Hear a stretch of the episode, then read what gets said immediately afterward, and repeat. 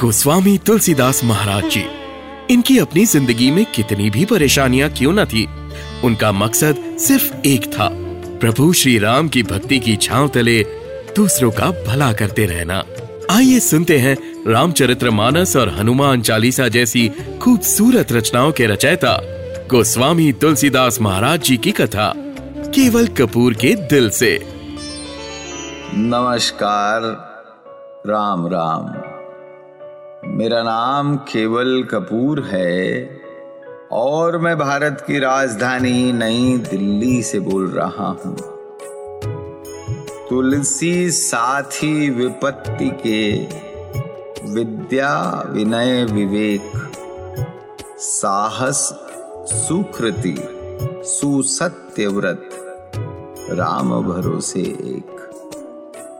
गोस्वामी तुलसीदास जी महाराज कहते हैं कि किसी मुश्किल समय या किसी बड़ी परेशानी के वक्त इंसान को ये सात गुण बचा सकते हैं। उसकी ज्ञान या शिक्षा, उसकी विनम्रता, उसकी बुद्धि, उसके भीतर का साहस, उसके अच्छे कर्म सच बोलने की आदत। और प्रभु श्री राम पर अटूट भरोसा। दिल में भगवान श्री राम की भक्ति, जबान पर भगवान श्री राम का नाम, और प्रभु श्री राम पर अटूट भरोसा। तुलसीदास जी महाराज के जीवन के ये तीन मूल मंत्र थे। अपनी भक्ति अपने ज्ञान और अपने आदर्शों से। तुलसीदास जी महाराज ने न सिर्फ़ भक्ति, प्रेम और आस्था की एक नई परिभाषा इजाद की, बल्कि पूरी दुनिया के सामने एक नायाब मिसाल भी कायम की। हम लोगों को बताया कि जीवन जीने का सही तरीका क्या है?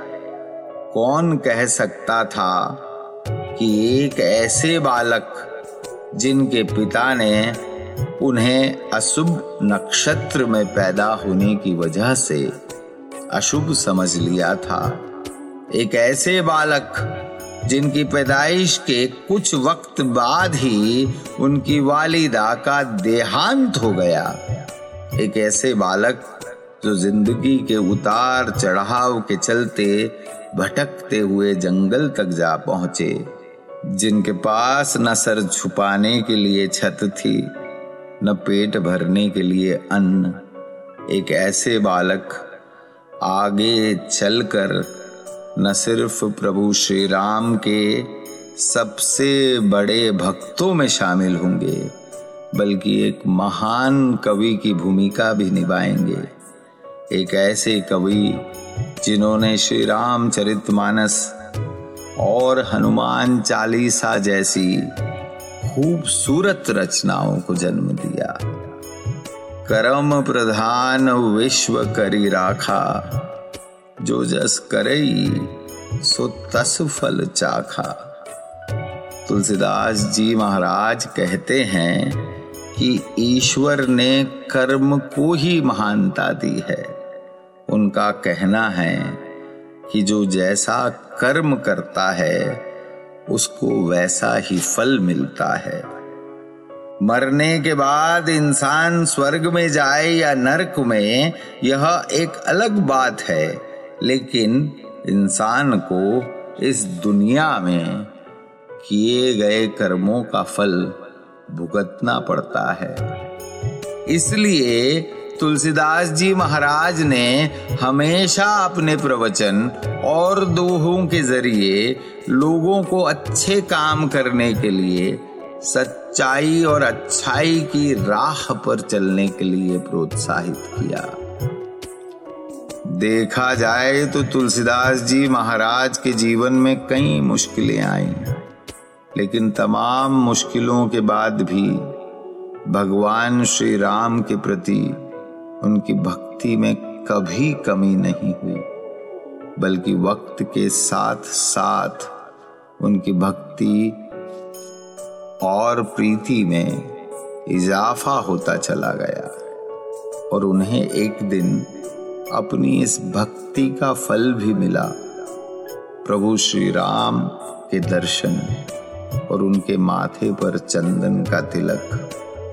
ऐसा कहा जाता है कि प्रभु श्री राम के दर्शन करने के बाद तुलसीदास जी महाराज चित्रकूट से काशी चले आए। और काशी में ही उन्होंने राम नवमी के दिन श्री रामचरित मानस लिखना शुरू किया। सकल कामनाहीन जे राम भक्ति रसलीन। नाम सुप्रेम पीयूषद तिनहु किए मन मीन। तुलसीदास जी कहते हैं, जो इंसान सभी इच्छाओं को छोड़कर, हर मोह को त्याग कर, भगवान श्री राम की भक्ति के रस में लीन हो जाए।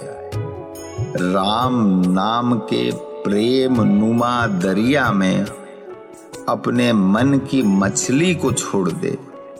और एक क्षण भी उस नाम से अलग न रहे, वही सच्चा भक्त होता है। तुलसीदास जी महाराज के जीवन परिचय का आज यह आखिरी एपिसोड था।